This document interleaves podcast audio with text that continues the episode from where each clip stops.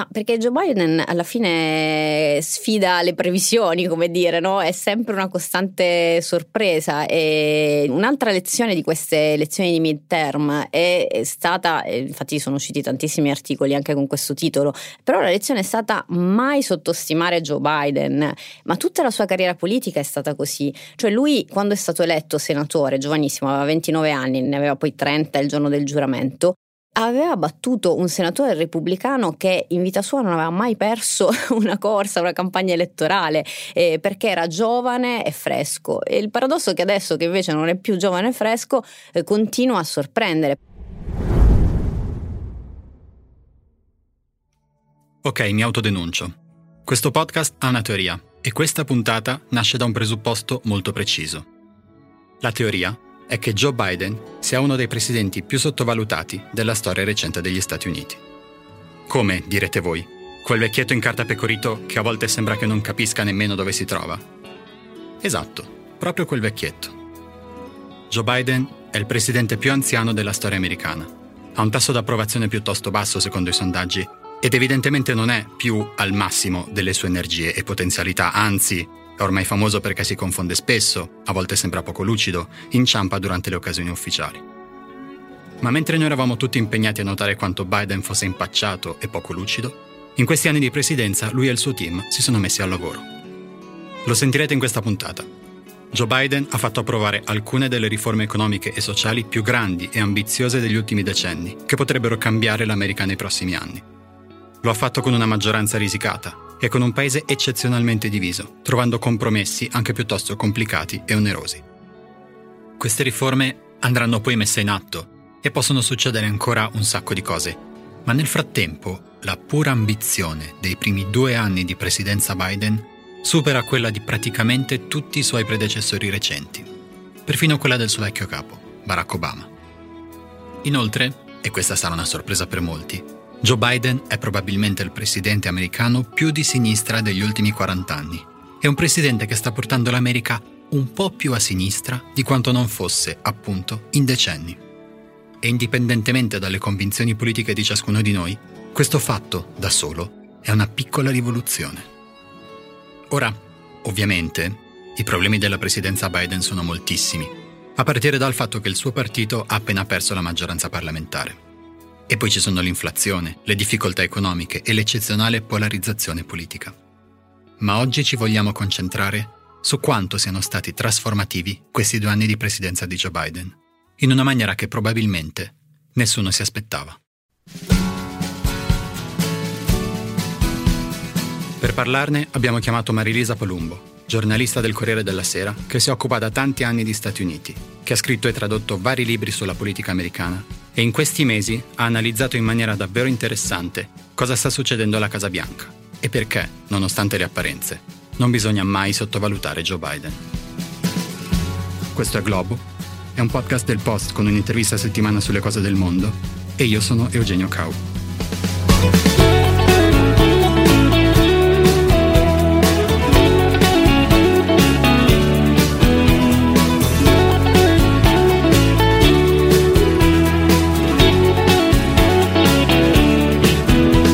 Maria-Elisa Palumbo, benvenuta. Grazie, grazie a voi. Cominciamo parlando dalle elezioni di metà mandato, le elezioni di midterm che si sono tenute a inizio novembre. Le elezioni di metà mandato sono quelle in cui viene rinnovata tutta la Camera dei Deputati americana, un terzo del Senato e tutta una serie di cariche locali, fra cui governatori, procuratori e così via. Tradizionalmente queste elezioni vanno piuttosto male per il partito al potere, che in questo caso sarebbe il Partito Democratico del presidente Joe Biden. Perché per varie ragioni sono appunto le elezioni di metà mandato in cui si fa un bilancio sui primi due anni del presidente, spesso ci sono ragioni di malcontento e così via, e quindi il partito al potere va male.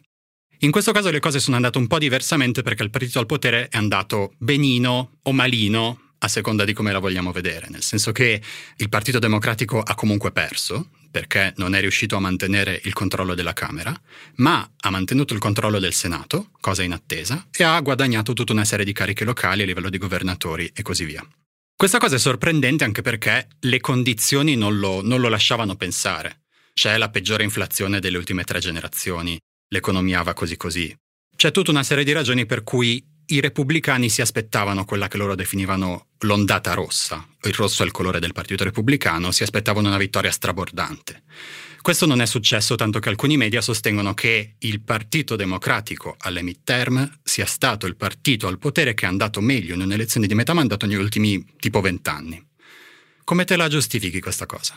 È stata in effetti una sorpresa, una sorpresa per tutti, una sorpresa per i sondaggisti, come al solito, è una sorpresa per gli analisti, e, ehm, perché come dicevi è una specie di tagliando sono le elezioni di metà mandato e naturalmente, diciamo, finita la luna di miele che dura veramente molto poco, poi di solito il presidente paga diciamo, la, la, disaffezione immediata degli elettori. E ci sono pochissime eccezioni, una è George Bush figlio eh, nel 2002, ma è anche comprensibile perché aveva circa il 60% di tasso d'approvazione, ma c'erano appena stati gli attacchi alle Torri Gemelle, quindi era un paese che si univa, che abbracciava il suo commander in chief, il suo comandante in capo. La situazione attuale era completamente diversa.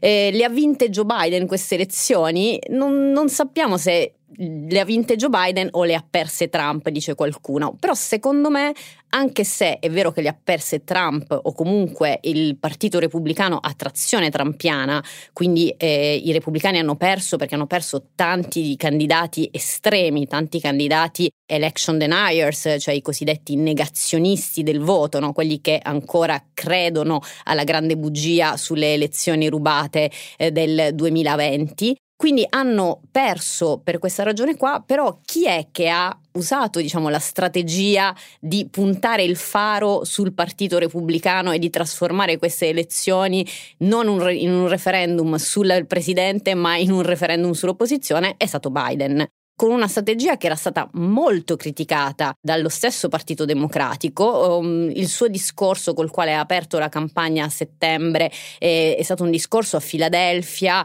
eh, affiancato da due Marine, con un'enorme bandiera americana, un discorso molto solenne in cui parlava della democrazia in pericolo.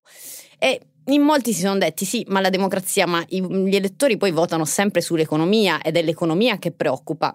E invece evidentemente non è stato così, ma non perché agli elettori non interessasse l'economia, tanto che poi negli exit poll era sempre il primo tema no, di, di... è che evidentemente la difesa della democrazia ha funzionato ed era più importante delle contingenze economiche e la dimostrazione di questo lo è il fatto che i democratici sono andati molto bene proprio dove c'era un pericolo, dove almeno veniva percepito un pericolo democratico o un pericolo della estrema deriva a destra anche della Corte Suprema, quindi eh, la questione dell'aborto, no? la sentenza della Corte Suprema a trazione conservatrice che ha abolito il diritto federale all'aborto è stata un'altra delle cose che ha mobilitato l'elettorato progressista. Dove invece questo tema non c'era, eh, non è successo. Prendiamo New York. New York i democratici hanno avuto una eh, brutta sconfitta, anzi probabilmente praticamente hanno perso la Camera nello Stato di New York.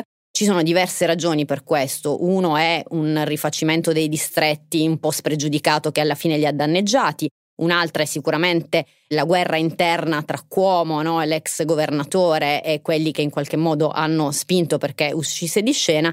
Però l'altra ragione è che in uno Stato come New York questa minaccia alla democrazia o la minaccia al diritto dell'aborto non è percepito. Questa cosa che, che dicevi molto interessante sul fatto che Biden e con lui l'attuale amministrazione americana e il Partito Democratico siano molto bravi contro i trampiani quando c'è un pericolo, diciamo così, per la democrazia. È molto interessante, ci torneremo fra un po', sono quasi sicuro. Nel frattempo vorrei cominciare a parlare più nel dettaglio di Joe Biden come presidente di questi due anni. Diciamo, Biden in questi due anni ha, ha fatto approvare tre grosse riforme. Una prima riforma che era un pacchetto di aiuti pandemici contro il coronavirus, che valeva 1900 miliardi di dollari. Una seconda riforma sulle infrastrutture, che vale all'incirca 1200 miliardi di dollari. E una terza riforma di misure contro l'inflazione, che in realtà non sono misure sull'inflazione, ma ci torneremo, che vale all'incirca, qui è più, più complicato, ma diciamo all'incirca 700 miliardi di dollari. Una cosa che viene poco considerata, soprattutto in Italia, è quanto siano grosse queste misure. Provo a fare un paragone storico. Il New Deal degli anni 30, cioè l'insieme di grandi riforme che cambiarono gli Stati Uniti e salvarono l'America dalla Grande Depressione approvate da Roosevelt, valeva 324 miliardi di dollari, aggiustato all'inflazione. La Great Society, che è un'altra serie di grandi riforme approvata negli anni 60 da Lyndon Johnson, valeva 520 miliardi di dollari, anche questo aggiustato all'inflazione, cioè in dollari attuali. Proviamo un attimo a capire questa cosa qui. Quanto sono ambiziose le riforme di Biden? Allora, Biden adorerebbe i paragoni che tu hai appena fatto perché in qualche modo sin dall'inizio della sua presidenza ha cercato di presentarsi come un nuovo FDR, alcuni hanno fatto i paragoni con Johnson, cioè quindi dei presidenti riformatori e mm, su questo insomma ci sono opinioni contrastanti. Ascoltavo recentemente una importante storica, Jill Lepore, che è autrice di una grande storia degli Stati Uniti, molto insomma moderna, ehm, che diceva però un attimo non scherziamo perché FDR nei primi cento giorni aveva fatto tipo, adesso non ricordo, una settantina di atti legislativi di, di grande portata. FDR eh, è Franklin Delano, Delano Roosevelt. Roosevelt. Sì, ho detto FDR perché l'avevi citato prima. E Lyndon Johnson eh, veniva descritto come, dicevano, se tu non voti secondo le sue istruzioni, ti stacca un braccio e usa quel braccio per colpirti. Quindi, diciamo, un leone del congresso. Però è anche vero che loro avevano delle maggioranze molto ampie, molto importanti, cosa che Biden non ha. E Biden in questi due anni ha dovuto fare un'incredibile lotta contro il tempo perché sapeva che avrebbe quasi sicuramente perso una o tutte e due le Camere alle elezioni di midterm, perché la sua maggioranza era comunque risicata. Al Senato 50-50 col 51 grazie al voto della vicepresidente Kamala Harris.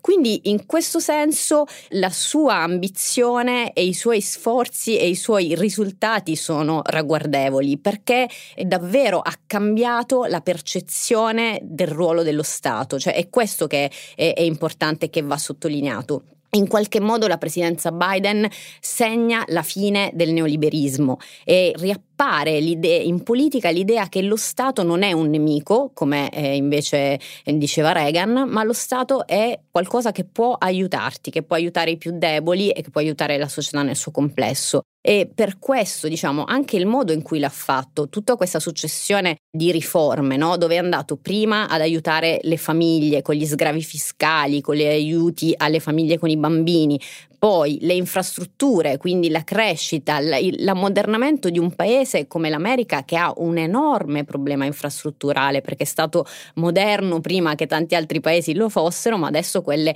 infrastrutture in tanti casi sono fatiscenti.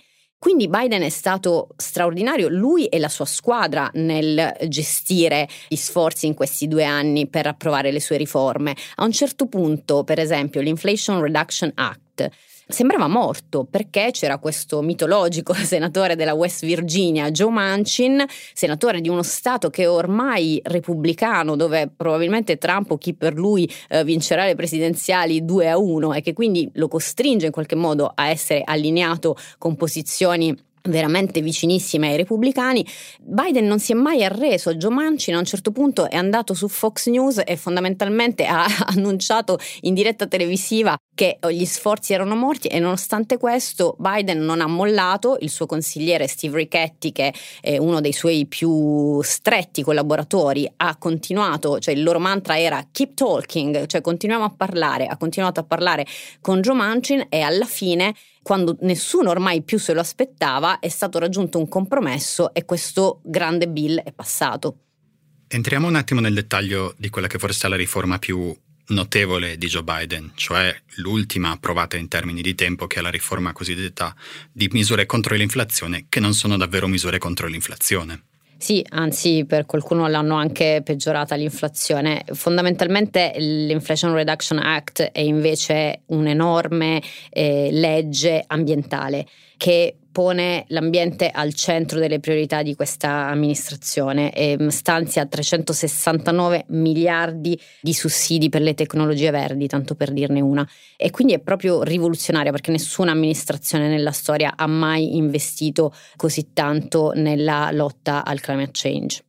Tra le cose che dicevi prima, un'altra cosa che mi è interessato molto è questa sul ritorno dello Stato. C'è tutta una serie di economisti, anche di recente, che hanno cercato di periodizzare, diciamo così, la storia economica americana e l'hanno divisa in tre grandi fasi. La prima fase è quella che parte dagli anni 30 ed è la fase del New Deal, in cui l'America di fatto era una socialdemocrazia.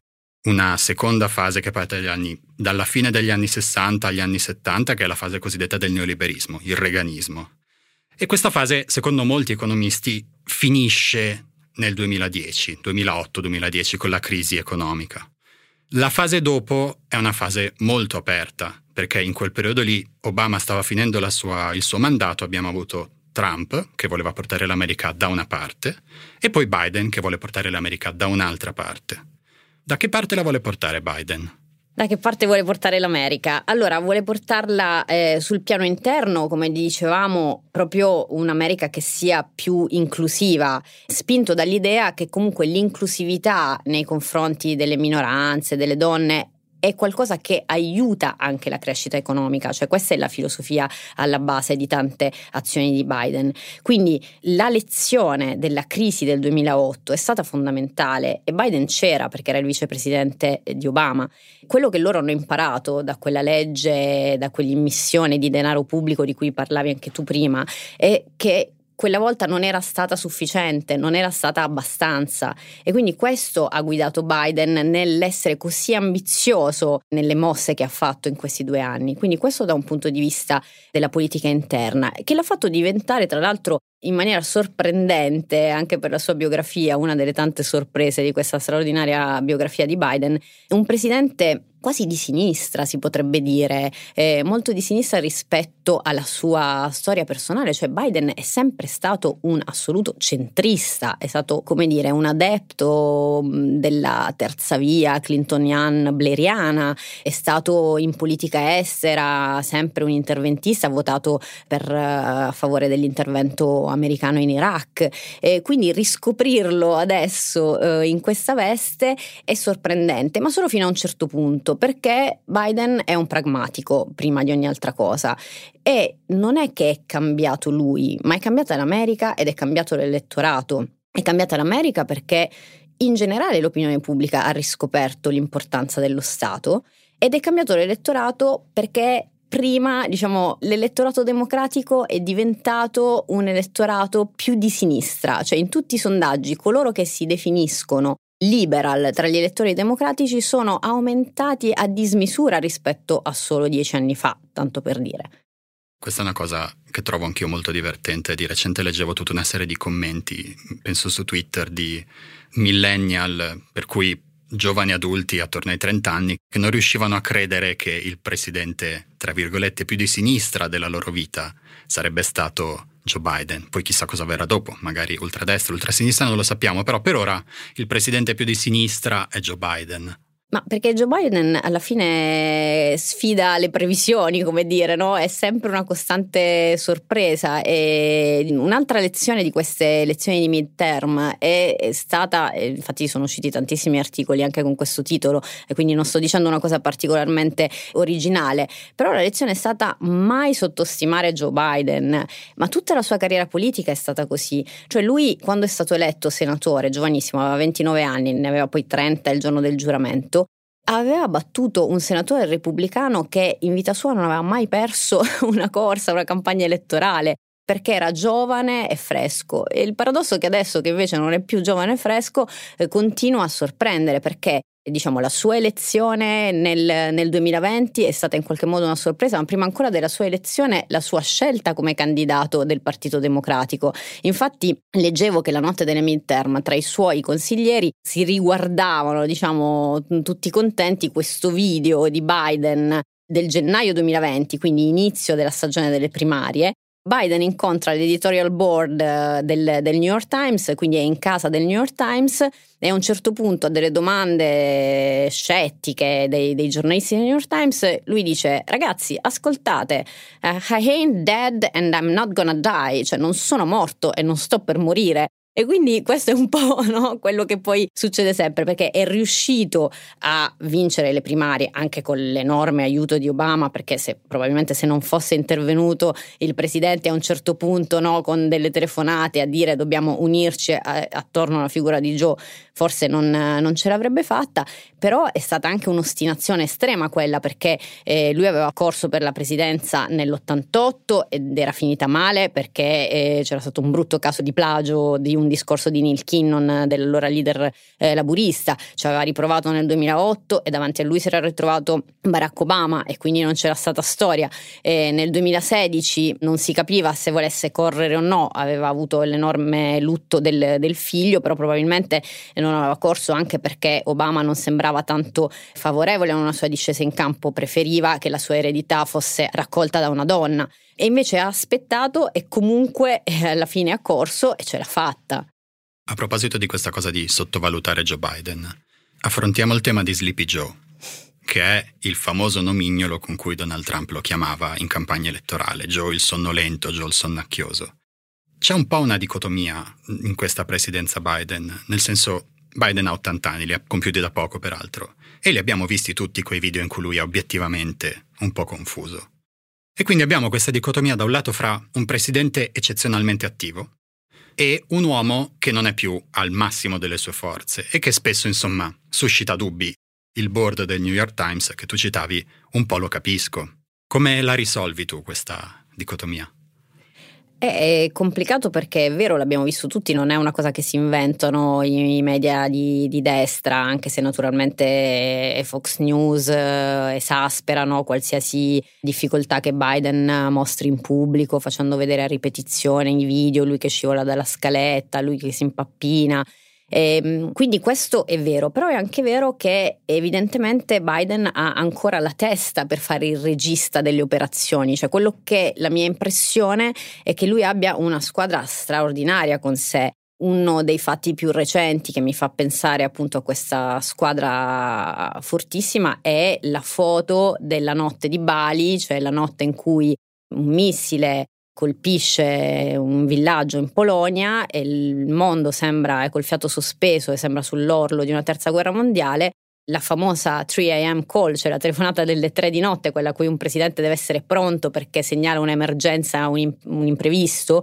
I suoi consiglieri Anthony Blinken, segretario di Stato, e Jake Sullivan, consigliere per la sicurezza nazionale, lo svegliano, c'è questa foto di loro tre eh, sul divano che parlano e hanno gestito in maniera perfetta quella crisi, cioè hanno calmato i polacchi, hanno spiegato che ci sarebbero state delle indagini, che non c'erano prove che il missile fosse russo, hanno deciso che quella non sarebbe stata la scintilla che avrebbe fatto scoppiare un conflitto più ampio e l'hanno fatto con un'estrema intelligenza. Quindi ecco, la mia impressione è che la sua squadra sia ancora molto valida e che lui sappia gestirla.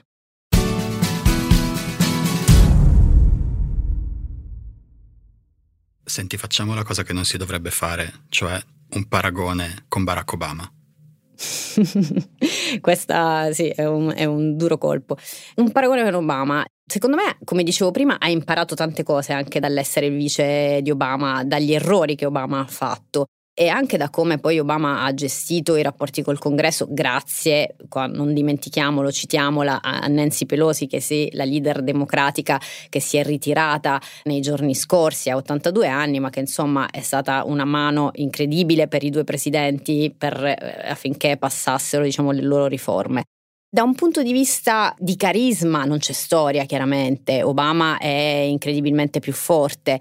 E Obama è stato chiamato no, a, ad aiutare in queste elezioni di midterm, però ricordiamoci anche che lo stesso Obama, mentre questa volta i democratici non volevano farsi vedere con Biden, nelle elezioni di midterm del 2010 i democratici non volevano farsi vedere con Obama, quindi insomma quello è anche un po' il destino dei presidenti in carica come si diceva all'inizio. Quindi Obama è estremamente più carismatico, la sua figura sarà per forza di cose nei libri di storia perché è il primo presidente afroamericano e quindi diciamo è dirompente, Biden in qualche modo sta riuscendo ad essere su alcune cose anche più efficace e ha anche un'altra carta a sua disposizione, cioè che lui, eh, questo è molto importante capirlo, Gli americani lo conoscono benissimo, sanno tutto di lui, quindi non ci sono sorprese possibili, persino nei suoi difetti, no? nelle sue gaffe, eh, anche in questa senilità, no? è una cosa rinomata e nota, ma non hanno sentimenti forti nei suoi confronti, che può essere diciamo un problema da un certo punto di vista,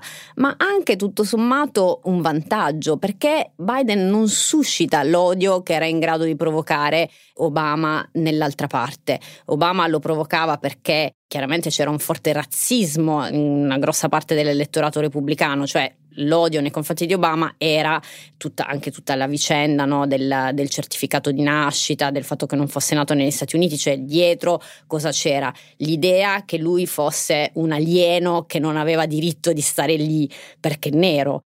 Queste reazioni viscerali non vengono suscitate da Biden, neanche quelle che suscitava Hillary Clinton perché è donna, perché è ambiziosa. Eh, Joe Biden è tutto sommato uno zio rassicurante e questa cosa funziona. Provo a portare un po' oltre questo paragone. Obama, come dicevi tu, ha effettivamente un carisma che non ha paragoni. Peraltro è uno degli oratori più dotati della sua generazione, penso in assoluto tuttora quando passano su Twitter online degli spezzoni dei suoi discorsi ti vengono i brividini e sicuramente Joe Biden non fa venire i brividini quando, no. quando parla.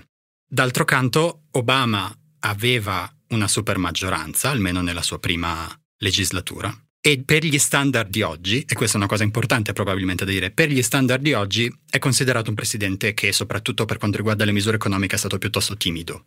In particolare parliamo del famoso stimolo economico che anche tu hai citato e che Obama fece approvare all'inizio del suo mandato per far ripartire l'economia americana dopo la grande crisi del 2008 e che oggi dalla maggior parte degli economisti ha considerato piuttosto insufficiente. Biden in questi due anni aveva una maggioranza risicatissima eppure è riuscito a fare un sacco di cose così, è esattamente così. E infatti era quello che, che, dicevamo prima, cioè che Biden ha imparato da quell'esperienza, cioè si è scoperto abbastanza presto che i soldi stanziati dall'amministrazione Obama non erano stati abbastanza, non era abbastanza ambiziosa quella mossa di Obama e quindi lui ha fatto molto di più. Però anche, ricordiamoci, protetto, come dire, da questo non essere odiato, perché non è eh, indifferente questo aspetto. Secondo me c'è un'estrema severità nei confronti del, del, giudizio sulla presidenza Obama, che in parte per carità è, è giustificato. Ci sono delle, degli errori che, che Obama ha fatto anche in politica estera, però sembra sempre che venga presa questa presidenza fuori dal contesto di quello che era. Allora, intanto Obama cercava di far passare una riforma sanitaria che e qui torniamo anche a come è cambiato il mood dell'opinione pubblica americana, cioè allora sembrava una cosa enorme, no? che inseguita dai presidenti democratici per mezzo secolo e che lui finalmente è riuscito a portare a casa. Adesso quella riforma sanitaria non è abbastanza ma è stato difficile per Obama farla passare, uno. Due, sulla politica internazionale Obama ha fatto tanti errori, le linee rosse non rispettate in Siria, anche sulla Crimea. Da una parte Biden è infinitamente più esperto, no? perché è una persona che ha vissuto eh, metà secolo e quindi ha vissuto proprio metà secolo in politica e ha seguito tutti questi fronti, tutte queste vicende. Però anche lì non dobbiamo dimenticare che Obama veniva dopo Bush ed era stato eletto anche per le sue posizioni sull'Iraq e quindi era più difficile per il presidente Obama essere interventista sul piano internazionale, proprio per quello che era, era successo prima.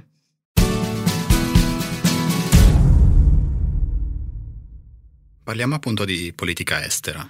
Diciamo che il primo grande atto di politica estera di Biden è stato un disastro, cioè il ritiro delle truppe statunitensi dall'Afghanistan nell'agosto del 2021. Biden si è un po' redento, diciamo, anzi, si è molto redento nel 2022 quando la Russia ha invaso l'Ucraina e a quel punto lì, secondo me, l'amministrazione americana ha sbagliato davvero davvero poco. Tu come la vedi?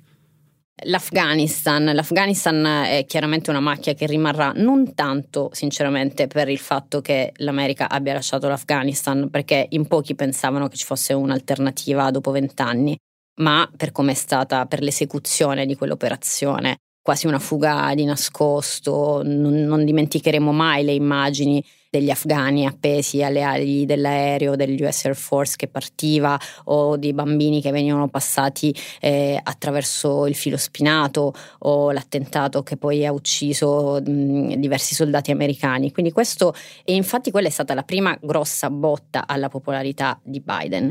Però arrivati poi alle midterm questo per esempio non ha pesato perché in qualche modo l'uscita dall'Afghanistan era qualcosa che l'opinione pubblica voleva. Sulla, mm, sulla Russia invece Biden è stato bravissimo, è stato bravissimo anche lì per ragioni eh, politiche e biografiche. Molti lo definiscono un Cold War warrior, un guerriero della guerra fredda. Il primo viaggio di Biden da, da senatore eh, fu proprio a Mosca nel 79, se non, se non, ricordo male, quindi per dare un'idea di da quanto tempo segue quei dossier.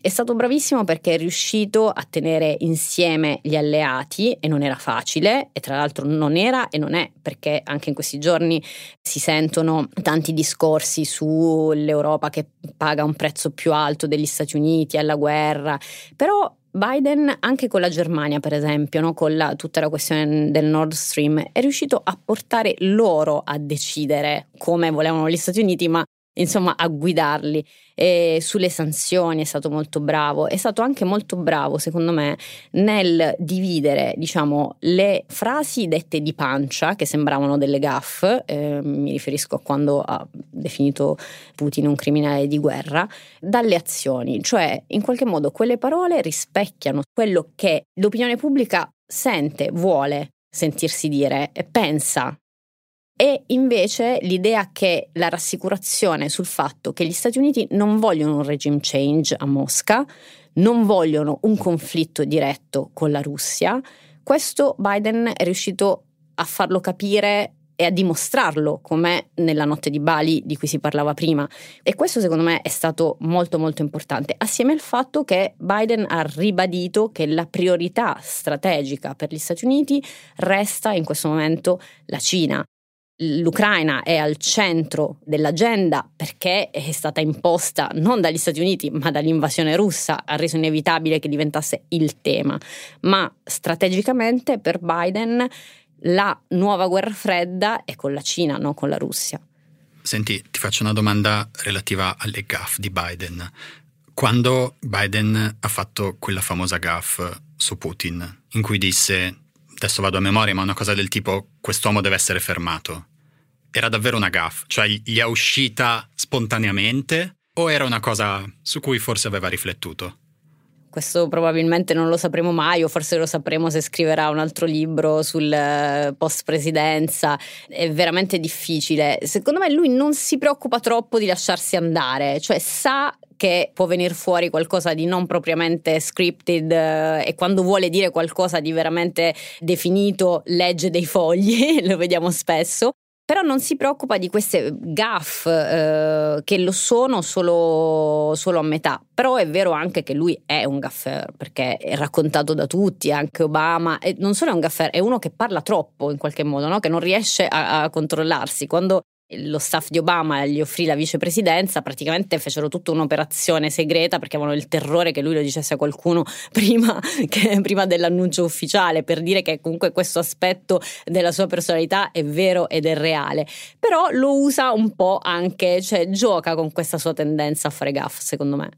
Tornando alle due grandi questioni che dicevi di politica estera, da un lato la Russia, dall'altro la Cina, una cosa che secondo me le mette insieme è il fatto che Biden sta cercando di inquadrare la politica estera americana, di conseguenza anche la politica estera dell'Occidente, in un framework, in un, in un binario di competizione e in alcuni casi di contrasto fra democrazia da una parte e autocrazie dall'altro.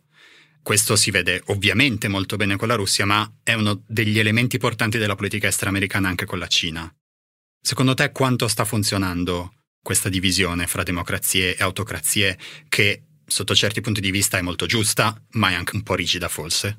Sì, è un po' rigida, però funziona, secondo me. È, è sempre complicato portarla avanti, no? Perché anche rispetto alle proteste in Cina sulle restrizioni per la politica eh, Covid-0, chiaramente poi l'amministrazione è in una situazione di quanto, fino a che punto posso interferire, no? mentre con l'Iran è facile dire appoggiamo le proteste, eh, con la Cina chiaramente è un po' più complicato. E sarà soprattutto complicato secondo me, e lo si è visto anche nel vertice nato a Bucarest dei giorni scorsi, convincere l'Europa, perché come sappiamo era anche così con la Russia, è così con la Russia, cioè i legami europei con la Cina sono più stretti e la Cina sta facendo chiaramente un, un, una campagna quasi mondiale no? per cercare di entrare nelle infrastrutture, nei porti. Mi colpisce sempre che anche nelle serie TV, quando c'è una serie TV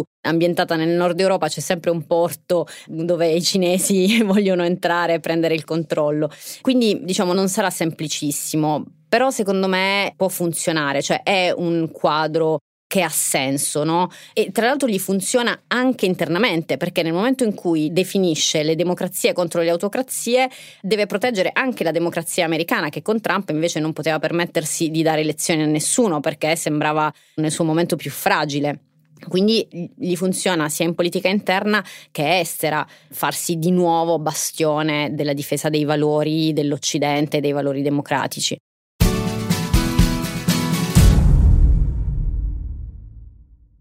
Dopo aver detto tante cose più o meno buone su Joe Biden, citiamo anche quello che probabilmente da qui in avanti sarà il suo principale problema, cioè il fatto che ha perso la maggioranza al congresso e che la sua attività legislativa rischia di fatto da qui in avanti di bloccarsi diciamo che non rischia, ma um, quasi sicuramente si bloccherà, nel senso che eh, sarà molto difficile, chiaramente a parte gli ordini esecutivi, che purtroppo sono ormai una cosa con cui i presidenti sono abituati a, a governare, che è il modo di aggirare diciamo, eh, il congresso, però saranno chiaramente due anni molto difficili, eh, non potrà portare avanti, che poi è anche la ragione appunto che si diceva prima per cui lui ha corso così tanto ed è stato così ambizioso, perché probabilmente sapeva che il suo tempo eh, era veramente breve, no?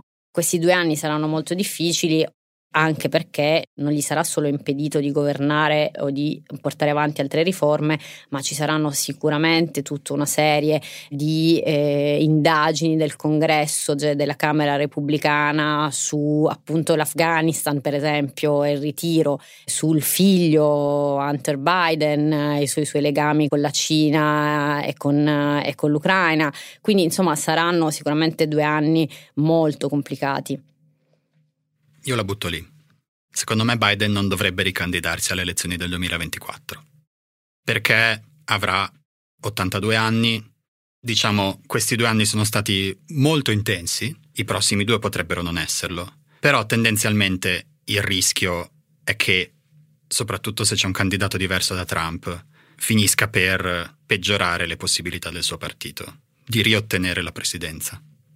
Però questo in qualche modo contraddice anche quello che dicevi all'inizio su Biden come Roosevelt o Johnson, perché come fai a essere un presidente così ambizioso se duri un solo mandato? Mm-hmm. Quindi non lo so, secondo me, conoscendo la biografia di Biden eh, e il, e il, suo carattere, mi viene da dire che si ricandiderà. Adesso lui eh, ha detto che si prenderà il tempo delle feste di Natale per parlarne con la sua famiglia, che probabilmente lo dirà a gennaio, però insomma in questa conferenza stampa che ha fatto eh, subito dopo le midterm, a un certo punto alle domande lui ha detto watch me, cioè state a guardare, tutto fa pensare che voglia ricandidarsi, a meno che non subentri qualcosa che è un impedimento fisico più serio che lo fa riflettere sul fatto fatto che non possa andare avanti. E l'altro motivo, secondo me, per cui è probabile che lui si candidi, lui è già avendo compiuto 80 anni, il presidente più vecchio, quindi diciamo ha già eh, battuto questo record, è il fatto che non esiste in questo momento e non manca tantissimo tempo una figura nel Partito Democratico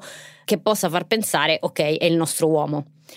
Questo più il fatto che Trump si è ricandidato e lui avendolo battuto, diciamo, l'ha battuto non solo alle presidenziali ma poi anche nelle elezioni di midterm in qualche modo fa pensare che lo possa battere ancora. Chiaro che con De Santis, con Ron De Santis, il governatore della Florida, astronascente dei repubblicani, 44enne, le cose sarebbero diverse, però quello non si può sapere in tempo, diciamo, per, uh, non si può basare la decisione su quello perché non lo si saprà in, in tempo. Quindi la mia idea è che Biden proverà a ricandidarsi e da un certo punto di vista capisco anche perché lo faccia, nonostante i democratici siano terrorizzati in effetti dall'idea di essere rappresentati da un presidente così anziano, quindi il senatore più giovane e il presidente più anziano.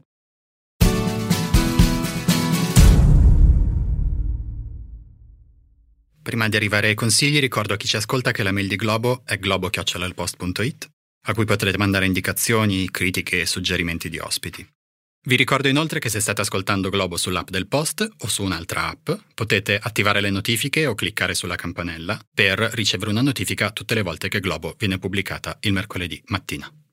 Ora, Marilisa Palumbo, ti chiedo tre consigli. Libri, film, serie tv, altri podcast che ti hanno ispirato e che vorresti suggerire.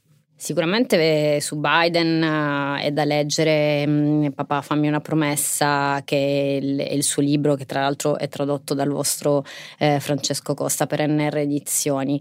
Poi Biden ha una passione per il poeta irlandese premio Nobel per la letteratura Simo Sini e in particolare per una poesia, per un libro che si chiama The Cure at Troy eh, che è una specie di adattamento del, del Filottete e che parla di questo questo mm, guerriero che è mm, messo da parte dai compagni perché è ferito eh, e poi invece viene richiamato perché serve, serve il suo arco, quindi forse poi ci dice qualcosa anche eh, su Biden. E poi secondo me una serie, una serie da riguardare se, eh, o da guardare se non l'avete mai guardata perché è una serie vecchia ed è The West Wing. Eh, West Wing è straordinaria, mh, mm, cioè la serie è proprio una sorta di bignami per chi vuole capire la politica americana perché lì dentro è incredibile, c'è tutto, ci sono tutte eh, diciamo, le manovre del congresso, tutti gli appuntamenti, cioè tutto, eh, ma soprattutto perché il presidente Bartlett in qualche modo mi ricorda Biden. È un presidente anziano, è un presidente abbastanza progressista. È un presidente buono, empatico, compassionevole, un po' come lo è Biden. Quella serie fu pensata in epoca clintoniana, quindi rifletteva un po' l'ottimismo no, delle possibilità del governo, che poi invece è scemato e la serie degli anni più recenti è stata House of Cards e adesso invece magari con Biden eh, torna un po' quello spirito lì, quindi ecco sì, consiglierei di riguardare West Wing. Per chi conosce West Wing, probabilmente paragonare Joe Biden al presidente Bartlett è l'affermazione più pesante eh, di questo podcast, finora. assolutamente, sono d'accordo. Marilisa Palumbo, grazie. Grazie mille.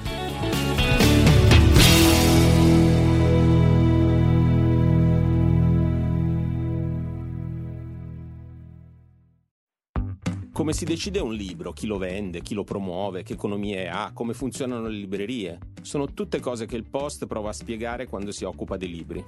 Insomma, come succede che un libro arrivi da essere un'idea in testa a un autore a essere un oggetto in mano a un lettore.